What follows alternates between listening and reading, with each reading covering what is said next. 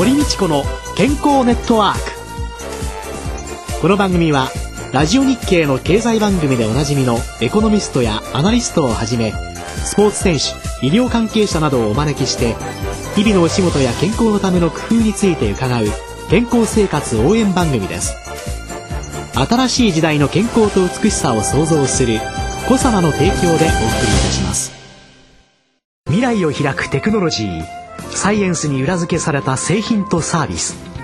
コサナは独自のビジョンによって新しい時代の健康と美しさを創造し皆様のより豊かな生活に寄与したいと願っています。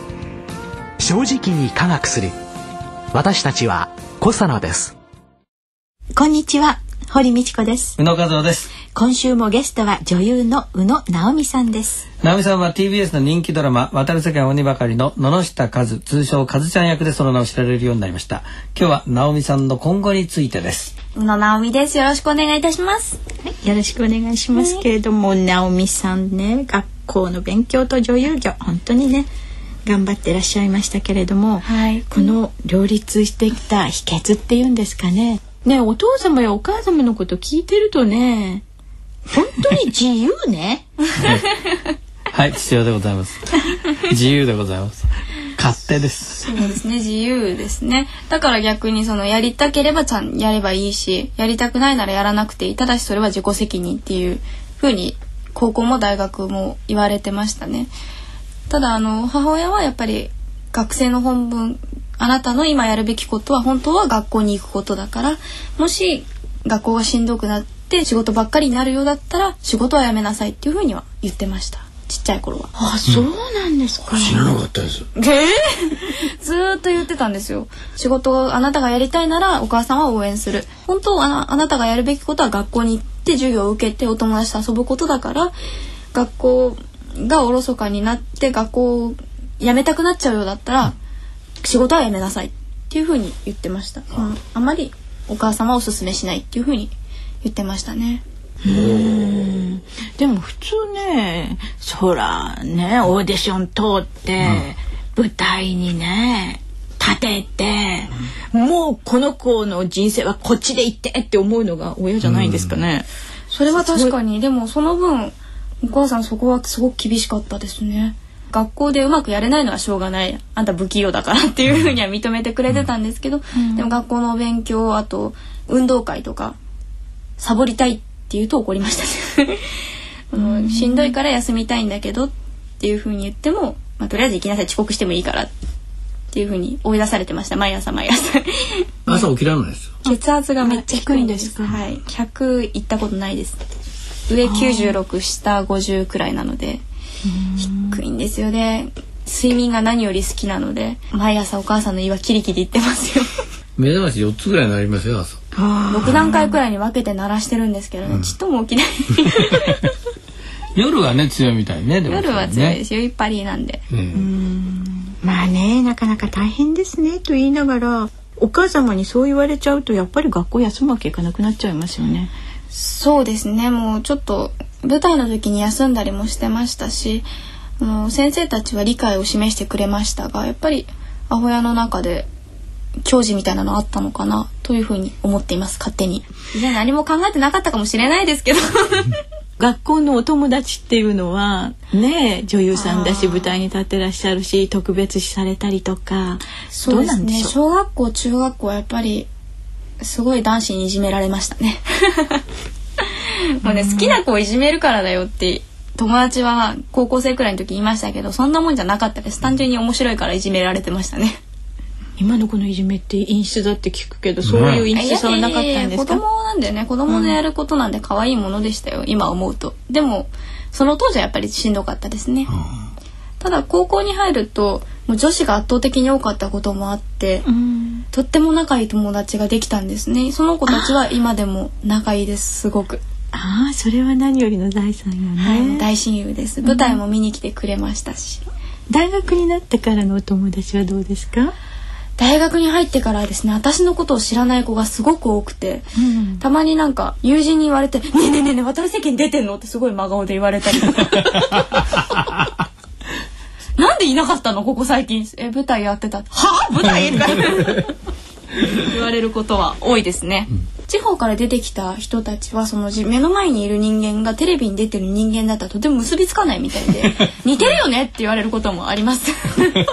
大学生活は自由に過ごせますよね。そうですね。やっぱりなんか気が楽は気が楽かもしれません。あともうみんな私たちも茶道部は茶道をやってますし弓道やってたりあとメディア研究会とかにぞ所属していたりみんないろいろやっているので私の仕事も大学生のやっていることの一環としてみんなすごい大きく受け止めてくれています。英語が得意で高校時代はスピーチコンテストで入賞されたりとか検定マニアかってねこ この間言ったぐらいいいろんな級も持ってらっしゃるしっていうのでそういうようなものっていうのはやっぱり女優としてやっていく中でいろんなもの役に立ってます？そうですね。あ英語のスピーチコンテストの時に、うん。なんか3位に入賞した時にその審査員の方がおっしゃってたのが舞台上の度胸とかあとそのパフォーマンスを採点しましたっていうふうにおっしゃってたんですね。あそれは評価してもらえるわっていうふうに 思いましたが英語を勉強したのはもう完全に趣味だったんですね「ハリー・ポッター」とかあと「ノッティングヒルの恋人」とかイギリス映画が好きでこれは父親の影響なんですが。まあ父親ロマンティックコメディが好きなんですよって威張らないラジオじゃ見えないから。英語に興味が湧いて入っていってそうですね。いつか英語を使う場面が仕事であればいいなって思います。大学2年生っていうことになると、まあ、将来いろいろねお考えになると思うんですけれども、はい。当然女優さんとしてやっていかれるですよね。大学に行ったのはちょっとその迷いがあったからなんですね。そのカズちゃんが悩んでいたっていうのとちょっとリンクしちゃいましたけど結果的には、この自分が役者としてやっていくのかどうか。周りがすごい人ばかりで本当にプロの現場なんですね。渡る世間は鬼ばかりって。ドラマ界でも珍しいぐらい本当にプロばかりベテランさんが集まった現場なので気遅れしちゃったんでしょうね子役からずっとやっていて。で私がいてもいいのかな？この役は確かに今まで私がやってきた役だけれど私以外にもやれる人絶対いるというふうになんか思春期の悩みというか 自分探しにはまっちゃったんでしょうね。で迷っていたんですけども今回頭痛肩こりをやってまあ私なりにですが精一杯頑張ってやっていけたらなと今は思っています。お父さんは彼女が悩んでらっしゃる時何か助言なんかなさったんですか、あ、あの悩んでること知りませんでした。今初めて。お父さんお父さんお母様がお茶やってたことも知らないしどうするんですか？それ鋭いですね。どうしたんですか？いや本当にダメな父親で恥ずかしいんですけど、まあうちはその自由にねやってますんで、彼女が良ければいいんです。はい。本当にそれが唯一の教育方針でね。なんか残してあげるものもあんまりないじゃないですか。妻とよく話すのは提示してあげようといろんなことを。子供に対してそれは一つはピアノだったりバレエだったりそれからまあ公文だったり子役としてのその劇団の活動だったりそういうの全部提示して残ったものは彼女たちが選択するだろうと思ってきたのでいろんなこと知らないんですよ。でも確かにその ちっちゃい頃からいろんなことを見せてくれてました。兄ミュージカルに行ったり、あとはその森光子さんがお出になるお芝居とか見に行ってたんですけれど、それはもう母親が一緒じゃないと理解できないものばかりでしたから、それもそうですし、あと父親があのアナウンサーとして活動していたっていうことは、ある意味すごく理解が当然あるんですよ。その芸能界に入るってことに対して、母親もそのアナウンサーと結婚した以上覚悟していたみたいで。父親全然知らなかったって今言いましたが実はさりげなく聞いてたりしたんですよ。高校の時だったでしょうかサラリーマンを辞めてフリーになって。で大丈夫なのかっていうふうに母、ね、姉と話したことあったんですよ、えー。まあお父さんのことだからちゃんとやっていくだろうけどでも大丈夫なのか？我ら大学に行けるのか？みたいな話をしたんですね。かわいそう。結局あのお互いよし自分で何とかしようっていうふうに結論がついたんですけど。そうだったのか。それを知らなかっそうなんだだからでもフリーになって56年経って私がその進路高校3年生ぐらいになってお父さんこの仕事を選んで後悔してないってあとやっていけると思ってやってきたの？っていうふうに聞いたことがあるんですね。そしたら思ったからやったんだよっていうふうに言われて、うん、うん、まあお父さんでなんとかなったんだったら私もなんとかなるかなっていうふうに。さりげなく助けてもらってはいるんですよ。フリーアナウンサーっていうのその芸能界と一緒で実力主義なわけですし危ない世界でもありますしそのいつお仕事なくなるかっていうラジオ日経さんよろしくお願いしますね。もうお父さん勝手なしですね。でもお父様の背中お母様の背中を見て本当にねね順調に育ってらっしゃるって感じですね。で将来目指す女優さんはどんな人に憧れてらっしゃいます？いやもう本当たくさんいらっしゃってあげきれないんですけれど、その、うん、ピン子さんも今還暦超えたらしいんですね、ね、超えるのかな今年で、うん、森光子さんも89歳かな、うん、くらいで現役で舞台をやってらっしゃって。とにかく昔から誰になりたいっていうイメージはなかったんですがただ漠然と皆さんの年まで年齢までお芝居ずっと続けられたら幸せだろうなっていうのはすごく強く思ってたんですね。残念ながら私は山岡久乃さんとはあのお会いすることができなかったんですが、あの舞台でおしんの奉公先の可愛がってくださる大奥様の役をやる予定だったのが寸前で降板なさってでお会いできなかったんですけれどその澤田雅美さんからその山岡久乃さんのお話を聞いたりするとあの本当に昔の女優さんっていう方であとその三田佳子さんとかあと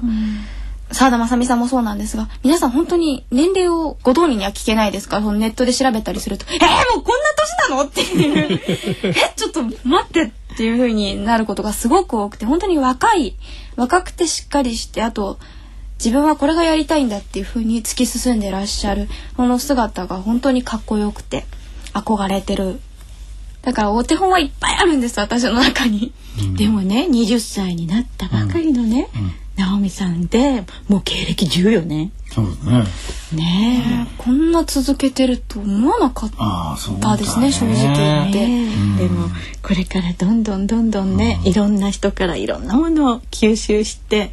ね大きなスケール女優さんになっていっていただけたらなって思うんですけれども、ミーハーおばんの私としてはどんなタレントさんと仲いいんですか？タレントさん。タレントさんそうですね。その頭痛肩こり樋口千代で共演した方とは本当に一連卓勝だったこともあって、うん、みんな仲が良かったですね。仲良くしてくださいました。私とも。大鳥玲さん、うん、であの宝塚の、えー、お方で本当にすごい方なんですけれど、えー、トップ娘役を務めて、うん、でもなんて言うんでしょうね。フランクに接してくださったので、うん、顔合わせの時からずっとお世話になってますね玲さんは。あと渡る世間に出てる渋谷飛鳥ちゃんはやっぱり年が近い近いとは到底見えないような大人っぽい彼女ですが実際は一歳違いなので。あ、そうなんそうなんですよ。もう彼女の方が大人っぽすぎて。すごい大人っぽく、はい、でも彼女は仲良くしてくれてます。私と。国民的美少女ですから。ねえ。そうです。あと劇団時代のお友達とか未だに付き合い続いてる子たちは何人かいます。じゃあ最後に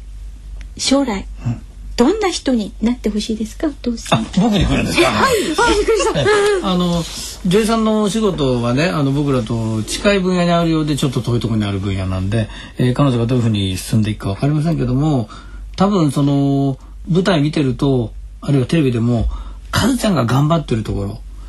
クーちゃんが頑張ってるところを見て、あ、私たちも頑張んなきゃいけない。私たちも彼女たちみたいにもっともっと前に向かって走っていかなきゃいけないっていうふうに思ってくれる人がたくさんいると思うんですよ。そういうのは多分彼女が女優としてやってるからなんで今後もそういう形で社会に貢献してもらいたいなというふうに思ってます。はい、普段なかなかおっしゃらないメッセージ初めて聞きますね。本当に今回初めてのことばかりですよ。お互いに。じゃあそのお父様の気持ちをしっかり受け止めて、はい、本当に素敵な舞台女優なんでしょうかね。それともテレビにでしょうか。さまざまなところでご活躍ください。どうもありがとうございました。ありがとうございました。5週にわたって女優の宇野直美さんにお話を伺ってまいりました。本当にありがとうございました。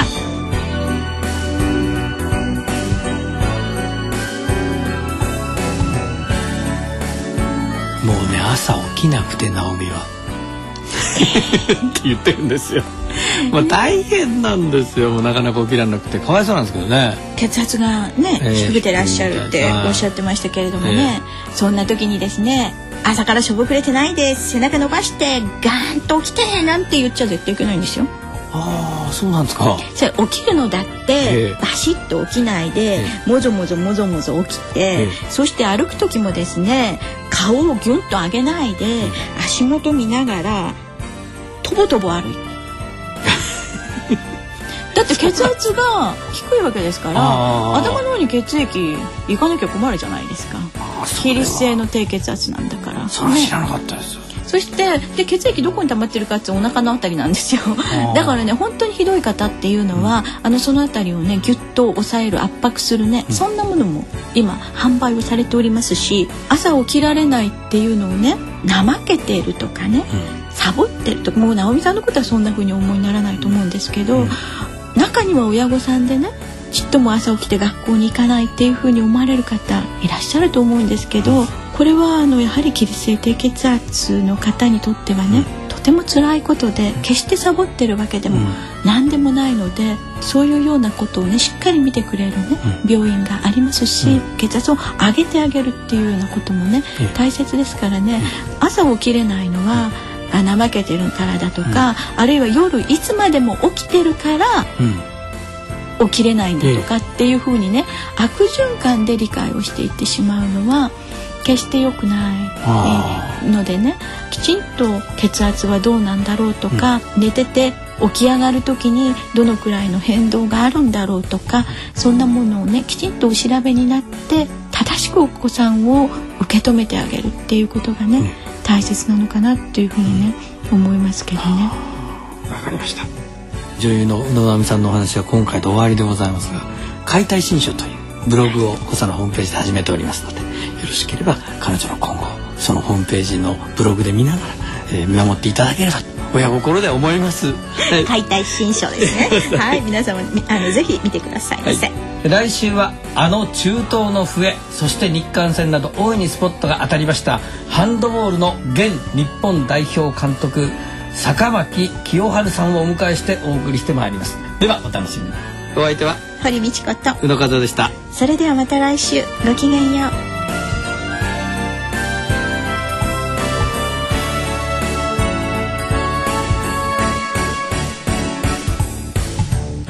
堀道子の健康ネットワーク。健康と美容についてもっと詳しく知りたい方はぜひコサナのサイトへ。検索で「コサナ」カタカナで「コサナ」と入力してください。この番組は新しい時代の健康と美しさを創造するコサナの提供でお送りいたしました。